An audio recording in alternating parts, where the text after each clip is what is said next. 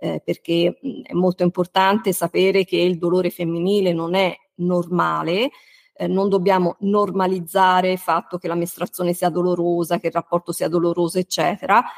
Chi sono i podcaster? Quelli come me che hanno deciso di fare podcast per passione e qualcuno anche di professione.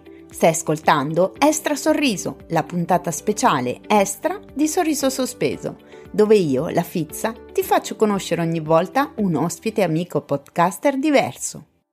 Ciao fizzati, ciao fizzate, bentornati a Sorriso Sospeso. Questa è una puntata di Estra Sorriso, quindi sono in compagnia di una collega podcaster, la dottoressa ginecologa Valentina Pontello. Ciao Valentina.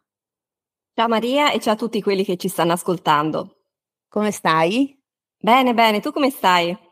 Bene, dai, sono molto contenta di averti come ospite, anche perché mm, insomma sei eh, la prima dottoressa, dottoressa, cioè medica, ti Sì, fai chiamare medica, va medica? bene, va bene, lo Ecco. dice anche la Crusca, va benissimo Va medica. benissimo, medica. Ehm, la prima ginecologa, tra l'altro, e questo mi ricorda che devo assolutamente prenotare perché è un po' che trascuro questo aspetto, ma queste sono cose mie personali e, e quindi sono molto contenta di averti qui. E, ti va di presentarti un po', Sì, insomma? certo. Eh, mi chiamo Valentina Pontello, sono una ginecologa, fitoterapeuta, mi interesso di medicine naturali e integrative e sono una sessuologa in formazione.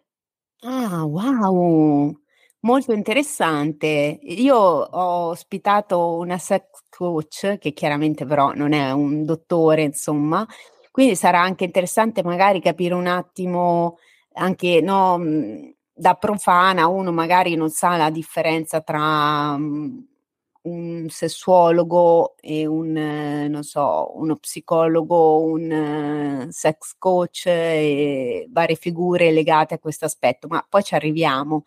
Senti, Valentina, tu hai due podcast, se non sbaglio? Io ho due podcast che si chiamano Sesso e Volentieri, che è il mio primo podcast dove parliamo di sessualità, e Endo, Endopodcast, che è un podcast che parla di endometriosi.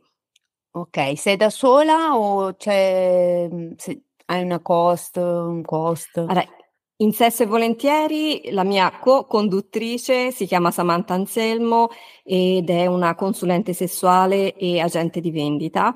È molto Mhm. esperta in sex toys e nell'ambiente da più di 12 anni, Ok. mentre in eh, Endo Podcast io conduco il programma e intervisto a rotazione vari ospiti che possono essere medici oppure attiviste che si occupano di questa patologia. Ok, ma la scelta di... mm, Quindi tu hai iniziato facendo sesso e volentieri. Sì, Cosa ti sì. ha portato? in- Intanto partiamo proprio da, a- mm, come dire, da Adamo ed Eva, no? Come ci sei arrivata al podcast? Cioè eri un'ascoltatrice di podcast oppure, non so, qualcuno ti ha proposto perché non fai un podcast? Raccontaci un po' in retroscena. Allora, eh, colgo il tuo suggerimento e parto da Adamo ed Eva. Allora, Brava. io eh, faccio divulgazione per il web dal 2006, ho cominciato facendo dei eh, siti internet pur avendo praticamente zero conoscenze informatiche e ehm, poi successivamente ho cominciato a fare, quando mi sono specializzata, consulenze online per un sito che si chiama Medici Italia, ho fatto 8.000 consulenze e per l'associazione Ciao Lapo, eh, con cui collaboro dal 2007, eh, che è un'associazione che si occupa di lutto perinatale. Eh, Ok. quindi già scrivevo dal web, insomma, da molti, mh, da molti anni. Eh, sono arrivata abbastanza tardi sui social, in parte perché mi sono presa una pausa perché nel 2014 è nato mio figlio e quindi avevo molto poco tempo per, Certo. eh, per questo hobby, chiamiamolo così. E, mh, in parte perché mi spaventava un po' l'ambiente dei social, perché è un ambiente molto performativo, si incontrano tante persone mal- maleducate, quindi non me lo sentivo tanto mio. Eh, alla fine però un po' mi sono convinta, anche perché c'erano alcune mie colleghe eh, che avevano dei blog su Facebook, su Instagram, che erano molto carini, sì che ho detto perché no, magari lo faccio, lo faccio anch'io, quindi sono finita anche sui social, quindi sono su Facebook, su Instagram e anche su TikTok. Eh, tra l'altro Ehm, sei molto attiva da quello che ho visto. Sì, sì, no, mi piace, insomma, mi, mi, diverto, ho trovato un po' il mio modo e insomma anche un po' la mia nicchia, per cui diciamo che non ho mai avuto dei problemi significativi con gli utenti, con, con quelli che scrivono sotto i miei post. E, nel 2000, tra il 2020 e il 2021 inizio a fare delle dirette Facebook con una mia amica eh, che è psicologa ma che ha anche una formazione nel teatro perché lei, lei si chiama Giulia Cavallini ed è attrice, regista e mi propone insomma di fare un paio di, di, dirette su Facebook perché in quel momento andava molto di moda la diretta su Facebook. È per la pandemia dici? Sì, dalla pandemia in sì. poi, insomma, era sì, quel sì, periodo certo, lì, ora non mi, certo. non, mi ricordo, non mi ricordo esattamente quando. Eh, per cui praticamente facciamo questa, questa diretta su queste, un paio di dirette su Facebook e lei già aveva un podcast eh, ah. di cui era co-conduttrice. Questo podcast si chiama Solo se ti rende felice, eh, per cui io inizio ad ascoltare il suo podcast che è molto carino. Ehm, e mh, mm, lei mi dice: Ma guarda, perché anche noi non facciamo un podcast che riguarda la salute femminile? Però poi lei aveva troppe cose da fare, quindi questa cosa è un po' caduta nel, nel dimenticatoio. Eh, per cui appunto successivamente quando conosco Samantha, che è proprio più o meno un annetto, un annetto fa, eh, facciamo subito amicizia perché troviamo molte cose in comune e mi sono detta Samantha facciamo qualche diretta su Instagram e poi magari nel tempo facciamo anche un, un podcast, per cui le prime due o tre puntate sono le registrazioni delle dirette Instagram e quindi insomma da, dal punto di vista fonico sono terribili, però insomma da qualche parte uno deve cominciare, no? Eh certo.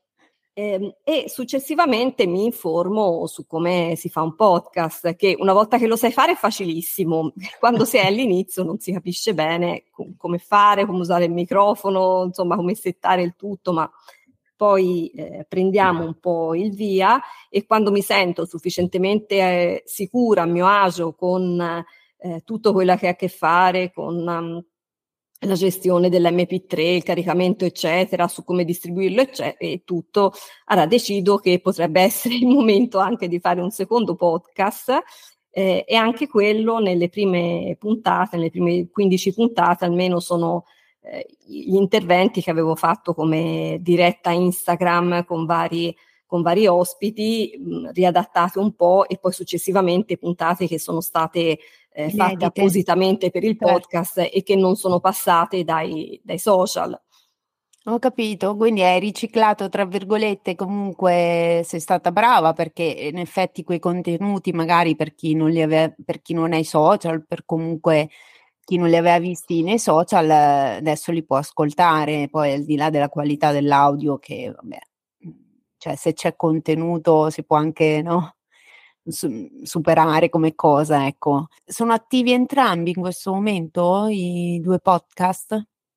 Sì, sono attivi entrambi, Sesto e Volentieri viene pubblicato ogni due settimane, mm. Endo Podcast una volta al mese anche perché si rivolge a una nicchia, quindi a un pubblico molto più ristretto. Certo, ho mille domande, vado per ordine però. Volevo capire, uno a livello logistico, come fai a fare tutto? Dici il tuo segreto. Non, non lo so, poi eh, lo scoprirò anch'io.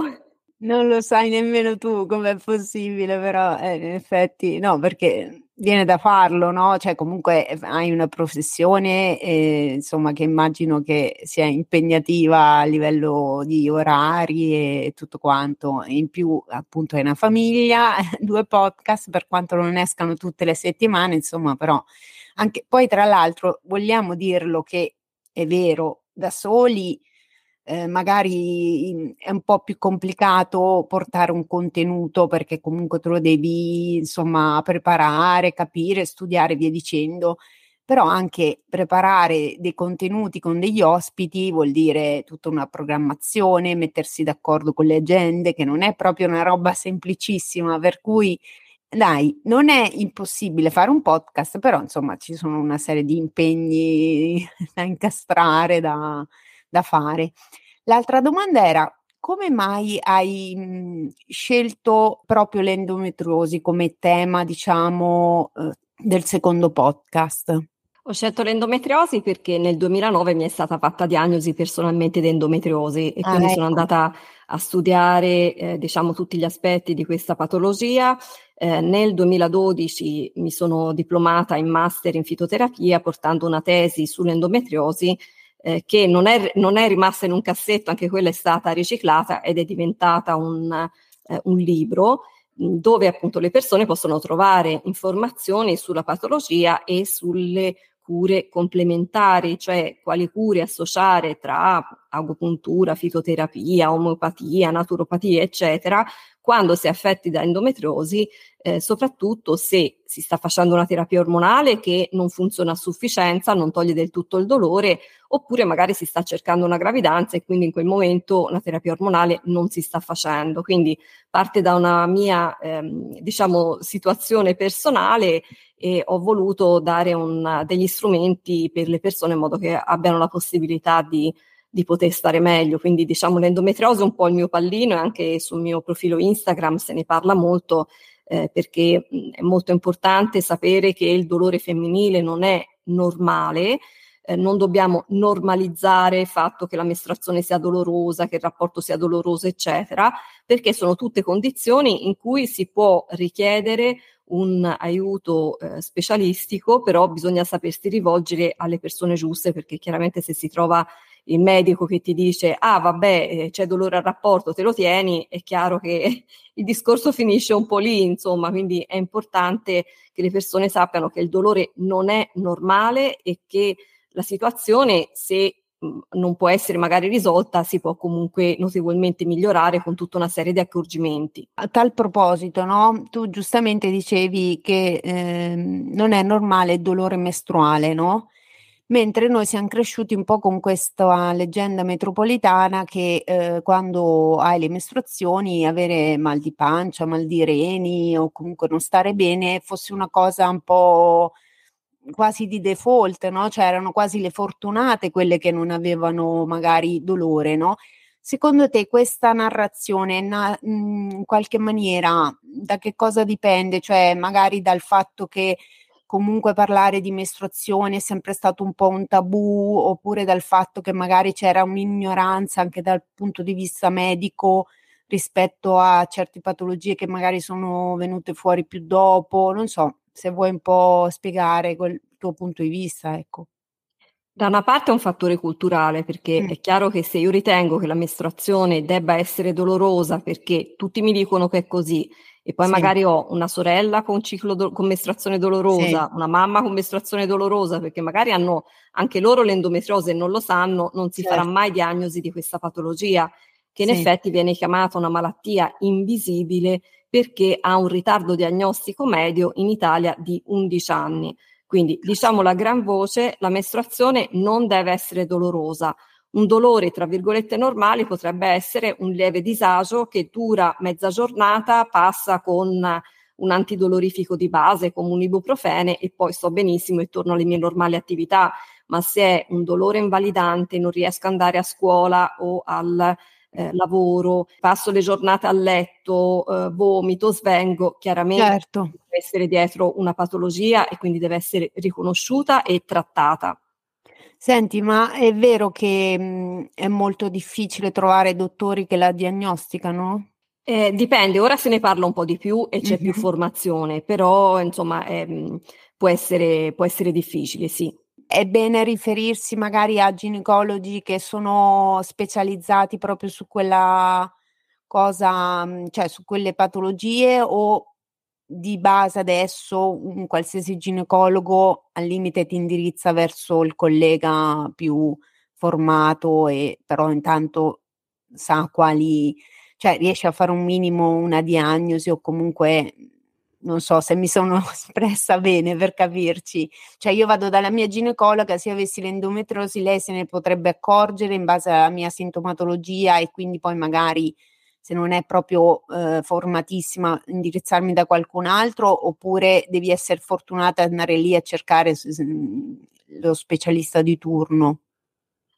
Eh, purtroppo non basta un ginecologo di base che ti fa una visita, un'ecografia normale, perché se ci fossero aderenze o noduli profondi non si vedono. Okay. Se c'è una cisti ovarica invece è facile da vedere, quindi ci vuole un ginecologo specializzato in dolore pelvico e ci sono dei centri di riferimento, ancora purtroppo pochi, che trattano l'endometriosi e quindi avere le, l'opinione di un centro di terzo livello per cercare di capire se si è affetti o no da questa patologia. Quindi diciamo che anche tutto questo attivismo sia da parte di pazienti che di professionisti appunto formati aiuta anche a sensibilizzare le donne a capire che magari c'è qualcosa che eh, devono approfondire. Sì, e a cercare l'aiuto giusto per esatto, loro. Esatto, esatto. Quindi questo è molto importante. E, ehm, senti, ma invece per quanto riguarda il eh, primo podcast, no? Quindi la scelta di affrontare la, mhmm, la sessualità, immagino che sesso e volentieri parli di quello. Di che cosa sì, parla? parla? Parla di quello e ehm, l'idea iniziale era quella di fare delle dirette molto brevi di 10-15 minuti sì. rivolte a persone giovani, quindi dall'adolescenza in poi, eh, anche se poi, come, come, si sa, insomma, il mondo del podcast viene ascoltato più dal giovane adulto, dai 25-30 anni in poi. Quindi ab- abbiamo sbagliato un po' come, come target, però spesso è un podcast che viene ascoltato eh, dalle madri per magari poter parlare con le figlie. In alcuni casi ce l'hanno chiesto anche nelle scuole superiori per poterlo ascoltare in classe, visto che fare un progetto apposta con dei ehm, professionisti che vengono in classe a parlare, insomma, può essere ehm, dispendioso in termini di, di, tempo o di costi se si deve rimborsare il, il professionista per il tempo utilizzato. Certo, quindi è una sorta di sex education che è una serie che io adoro, tra l'altro. Cioè, sì, è molto carina, l'ho vista, sessuale. L'ho, l'ho vista anch'io e, ehm, ed è una serie in cui manca una sola cosa, perché ci vorrebbe un personaggio con l'endometriosi, poi sarebbe perfetta, perché è vero. Se, se pensiamo che una donna su nove è affetta da endometriosi e lì ci sono tanti personaggi di sesso femminile, far vedere magari una volta qualcuno piegato sì. in due per la mestruazione, visto che è stato fatto vedere un po', un po di un tutto. Po tutto. È una serie molto, molto carina, molto completa.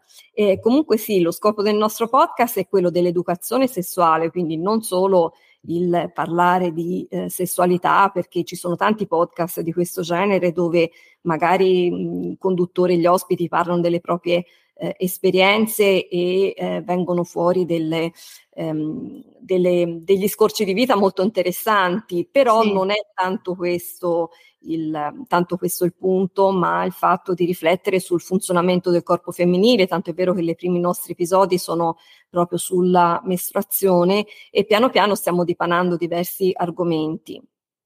Ok, ma avete anche ospiti o siete sempre solo tu e la tua collega?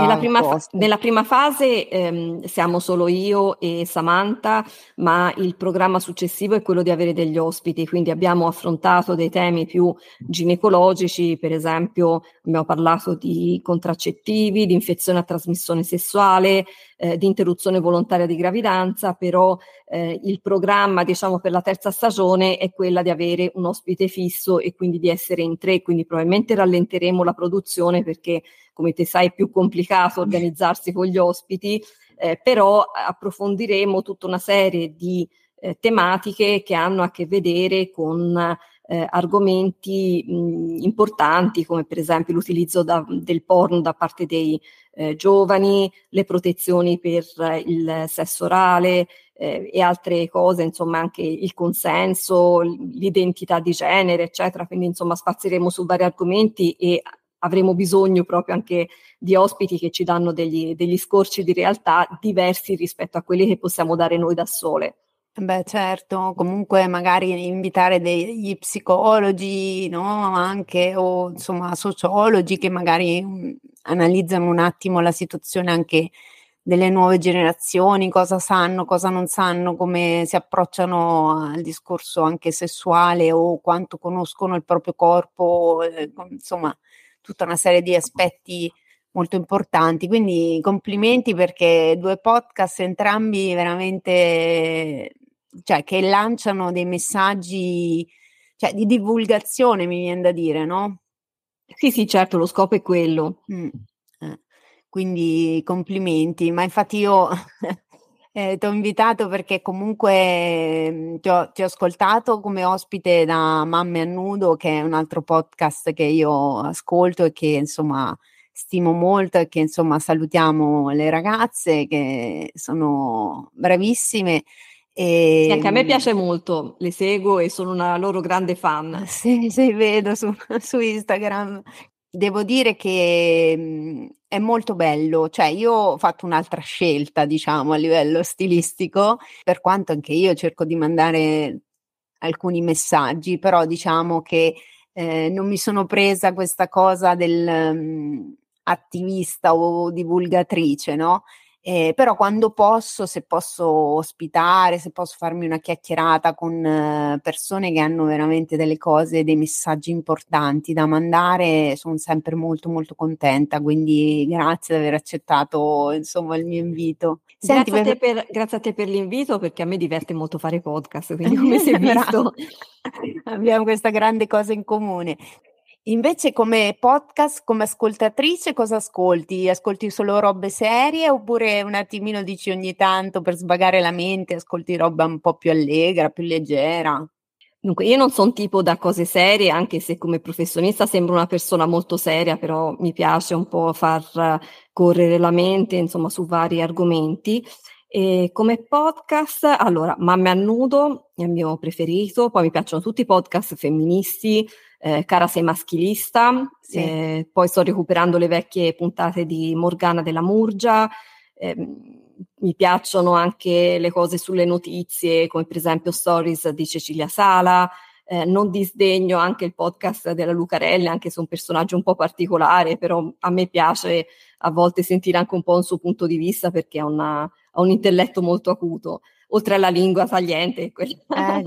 Ognuno, tante persone rimangono un po' incastrate in questo, suo, in questo suo aspetto, ma insomma è il personaggio così. E poi mi piace anche questo podcast che fa questa mia amica che si chiama Solo se ti rende felice, ora hanno rallentato un po' la pubblicazione e anche lì si parla di temi femministi e che riguardano la comunità LGBT. Ok, tutte donne tutte donne, però ogni tanto anche cose eh, scritte e narrate da uomini, come per mm. esempio eh, Il dito di Dio, che è molto, è molto bello. Mi eh, sembrava strano che non usciva fuori trincia. Eh sì, sì, no, quelle sono belle. Dio podcast anche. praticamente, lui è il nostro ente superiore, cioè lui proprio, dici podcast, dici trincia praticamente. Sì, poi mi piace anche Massimiliano Dona, Scontrini, insomma, sono mm, dei piccoli episodi, durano quattro minuti, magari ti danno la curiosità sul, sui diritti del consumatore, perché poi alla fine siamo tutti consumatori, quindi anche sì. quello mi piace, eh, mi piace molto. Bello. Eh, no, sono contenta che ascolti molte donne, spero che adesso ascolti anche me. Eh, però... Certo, sì, sì, sì. però ecco, ben venga a fare nomi di donne podcaster perché purtroppo anche qui noi siamo in minoranza. Sì, siamo in minoranza, però piano piano secondo me possiamo trovare il nostro spazio. Assolutamente, ma infatti facciamoci sentire, come dico sempre io, tirate fuori la voce, ecco e fatevi ascoltare, insomma, perché ognuno di noi ha qualcosa da dire, secondo me. Eh, solo che, non lo so, ci hanno sempre un po' provato a mettere il bavaglio, no? E invece, no, invece adesso, è importante, è importante eh, far sentire la propria voce, quindi assolutamente. È davvero, è davvero importante non stare zitte. Brava, bravissima, concordo, assolutamente. E, ehm, senti, ma quindi tu hai, sei anche mamma, giusto? Sì, sono mamma di un bambino che ha otto anni e mezzo. Ok, quindi più o meno poco più grande del mio. Ma lo sa che la mamma fa la podcaster? Non credo, non credo, no? però trova, trova, in cameretta parecchi libri di educazione sessuale. A un certo punto mi ha detto: Per favore, ora basta, ok? Sai, Beh, praticamente è proprio la scena di sex education, tipo il video con la. No, e quindi insomma io ho sempre, ho sempre, risposto alle sue domande fin da quando era piccolo e le, tutte le sue curiosità sono state eh, esaudite. A un certo punto lui ha smesso di farmi domande perché forse gliene, gliene rispondo troppe. Ecco, ancora non sa tutti i dettagli meccanici legati alla sessualità, sì. però insomma certe cose quando le ha chieste io glielo, gliel'ho dette e gli ho fatto una selezione di libri adatti per l'età. Ah, ma senti, ma quindi ci vuoi fare qualche titolo? Magari c'è qualche genitore che è interessato a, cioè tipo ad esempio, io ho comprato un libro che probabilmente tu conosci, non lo so, che ehm, Lina l'esploratrice mi sembra si chiama. Sì. Mio figlio non l'hanno voluto neanche guardare non è ancora pronto probabilmente, ma non, non, perché l'ha visto e tipo ha detto Dio cos'è sta roba, no, proprio mh, della serie non l'ha scelto lui, non, non, non me lo so. Non gli interessa, ecco, certo. capito? Non, però ehm, trovo che siano, ci sono alcuni libri per l'infanzia che insomma sono fatti veramente bene. Tra l'altro so che adesso è uscito anche la versione maschile, che chiedo scusa, ma in questo momento non mi ricordo come si chiama, quindi, insomma, però ci sono, ecco, delle, del, per tutte le età, mi viene da dire, no? Sì, allora la serie migliore è quella della Roberta Giomi, che è una sessuologa, eh, psicologa sessuologa fiorentina, mm. e è in quattro volumi divisi per età, da 3 a 6 anni, eh, ah. da 7 a 11, da 12 a 14 e da 15 a 18 eh, quindi con uh, le parole giuste per l'età eh, si parla di sessualità, di come nascono i bambini. Mm, sono fatti, sono dei libri fatti molto bene, sono della metà degli anni 90, ma sono ancora molto attuali. Ah, ecco, e come si chiama la collana? La collana sto crescendo, non mi ricordo, ah, comunque okay. insomma basta cercare Roberta Giommi e viene, Roberta vengono Giommi. fuori i libri che ha scritto, insomma sono okay. sempre molto attuali, poi successivamente ne so, sono stati fatti altri ma non sono a livello di, questo, di questa perla, ecco questi okay. sono quelli essenziali da avere, poi se ne possono trovare altri e vediamo. Eh, Lina l'esploratrice lo, l'abbiamo vista anche noi e mi è piaciuto il giusto, ti dico la verità, perché... Sì non si capisce se è un libro per le bambine o per le mamme, perché a un certo punto c'è la, la fotografia della zona CUV che per le bambine insomma ha, poco, ha poco, veramente poco senso, ecco, non risponde alle domande delle bambine, però è carino perché la parte grafica è fatta molto bene, cioè le sì. illustrazioni sono bellissime, il contenuto insomma c'è decisamente di meglio. Ok, senti, ma um, una curiosità mia, a tuo figlio, no? È presente che noi genitori i genitali li chiamiamo, non so, con nomi di fiori, ehm, Uh, ortofrutta, non sì, lo no, so. che cioè orrore, che orrore, no, no, mai. Spiegami mai. tu come fai, cioè. Ma è, sai, è figlio di una ginecologa e lui quindi parla di... Allora, dire pene è molto facile, sì. Perché è una parola breve e quindi pene anche più breve di pisello, è più facile da sì. dire, quindi pene, pene, testicoli, eccetera, insomma, sono parole che padroneggia. Quindi tu hai sempre usato que- questa terminologia sì, con lui? i termini anatomici. Ah, eh, introdurre vulva può essere un pochino più difficile, però se si è sempre usato questo termine non, non, ha molto senso cambiarlo, tanto è vero che una volta mi ha detto, insomma, in, in, eh, piscina al centro estivo dove si cambiano sì. praticamente tutti insieme, mi ha detto, mamma, ma come mai ehm, al centro estivo la vulva la chiamano patata? Quindi gli sembrava anche una cosa strana chiamarla patata. Ma è fantastica questa va da altri gli dice: "Ma non si dice patata oppure si fa gli affari suoi?" Ma io credo si faccia gli affari suoi, perché poi a quelle a quell'età le bambine nemmeno le considerano, Eh, quindi proprio infatti, infatti, no, però fantastico. Senti, ma ah, mi viene in mente una cosa, c'è una gran confusione, forse sono io che sono ignorante, ehm, tra vulva e vagina. Sì, allora la vulva è la parte esterna, quindi sono i genitali esterni. La sì. vagina è il condotto che va dall'apertura eh, vulvare, insomma dove c'è l'imeneo, i suoi residui, fino all'utero. Quindi la vagina è un tubo, la vulva è tutto quello che sta fuori. Ecco, ma secondo te perché invece in qualche maniera viene sempre da dire la vagina in, riferendosi a invece alla vulva in qualche maniera? Perché si è creata questa confusione nozionistica, non so come dire, nel linguaggio comune. Sì, è un po' frutto di un'ignoranza e anche del tabù, perché mm. è vero che, che, vulva è un termine, diciamo, che ha un suono strano, però usiamo tanti termini che hanno un suono strano e quindi non, non, ci sogneremmo di cambiarli. E quindi se chiamiamo le cose col suo nome è il primo modo per eh, conoscerle, per padroneggiarle e per sapere come funzionano. Quindi la donna che chiama vagina o patata o fiorellino eh, da adulta, è una donna che potrebbe avere delle grosse difficoltà con la propria eh, sessualità, con la conoscenza di se stessa e quindi insomma capita spesso di donne che a 30 anni non hanno mai preso uno specchio per vedere come è fatta la propria vulva, che non hanno mai messo un dito dentro anche solo per sentire la sensazione. Quindi, insomma, esploriamo e conosciamo i propri genitali perché eh, dobbiamo essere noi responsabili della propria salute e del proprio piacere. Assolutamente. Senti, ma poi un'altra, un'altra cosa che ci hanno insegnato a dire in maniera sbagliata è clitoride. Nel no, senso realtà... che l'abbiamo sempre chiamato col maschile eh, in realtà clitoride la, e la clitoride si declinano al maschile o al femminile in modo indifferente. Ah, ecco, io pensavo si può, si può chiamare sbagliato come, il maschile, invece no. Si può chiamare come, come ci piace, come, come ah, preferiamo. Sì? è, è, tipo un neutro, cioè come c'hai voglia. Sì. Ah, ecco, sì. ma chissà perché però.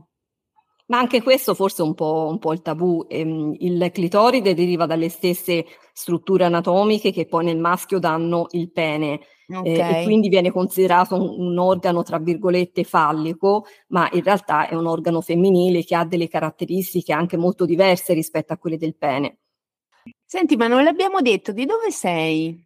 Dunque, io sono di Firenze, però ho fatto un lungo giro, per cui quando mi chiedi di dove sei, è una storia, è una storia lunga che cercherò di fare breve. Allora, okay. io sono nata, sono nata, a Firenze da mamma toscana e papà veneto.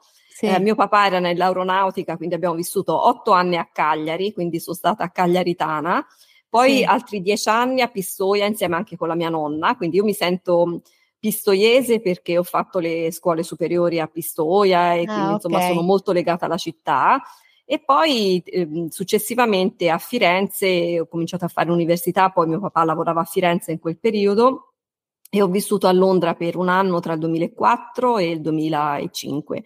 Quindi sì, sono nata a Firenze, sono di Firenze, però in realtà sono pistoiese, comunque insomma di base toscana toscana. Sei toscana di sicuro, ecco. Sì, toscana, un po' veneta, un po' sarda, un po' londinese, insomma, sono cittadina del mondo. Eh, ma guarda, è una storia abbastanza simile alla mia per certi aspetti, perché anche io sono, diciamo, origine miste in qualche modo, ma vivi a Firenze adesso?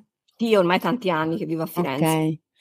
Eh, no, perché ti dicevo anch'io, io sono nata a Roma da genitori napoletani, quindi sono cresciuta a Ostia e dopo dieci anni ci siamo trasferiti nelle Marche vicino Fermo e poi da lì io ho studiato all'Università Urbino e da Urbino mi sono trasferita a Pesaro. Poi ho sposato un bergamasco, quindi insomma...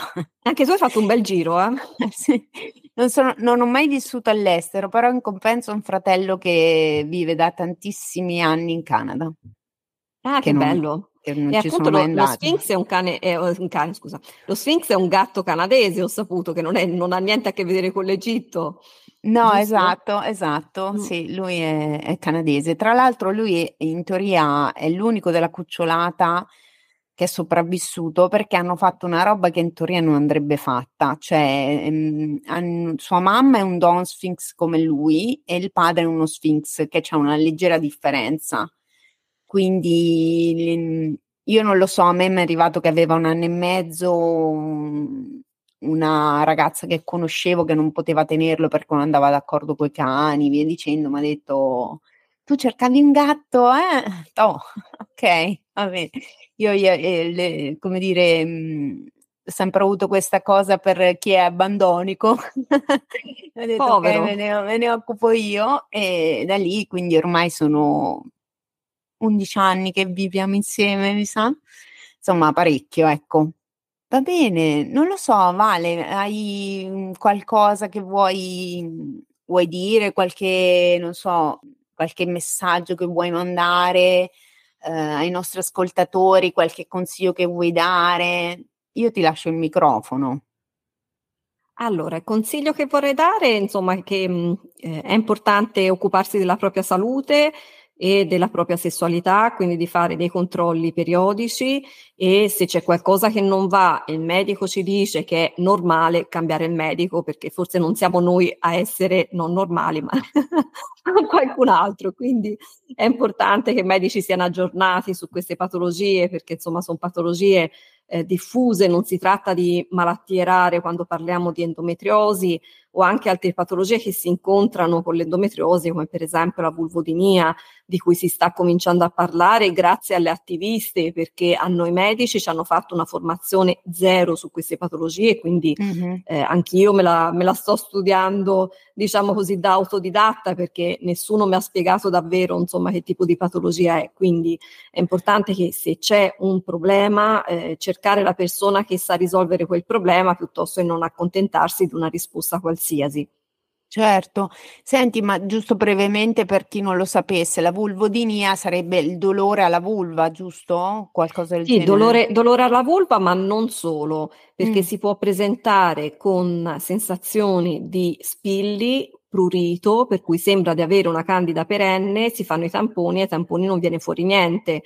E il ginecologo dice, boh, invece quello è proprio un sintomo di una eh, una, specie, una specie di neuropatia periferica perché è una patologia che riguarda non tanto la cute vulvare che a vederla sembra del tutto normale, ma sì. un'attivazione anomala delle fibre nervose.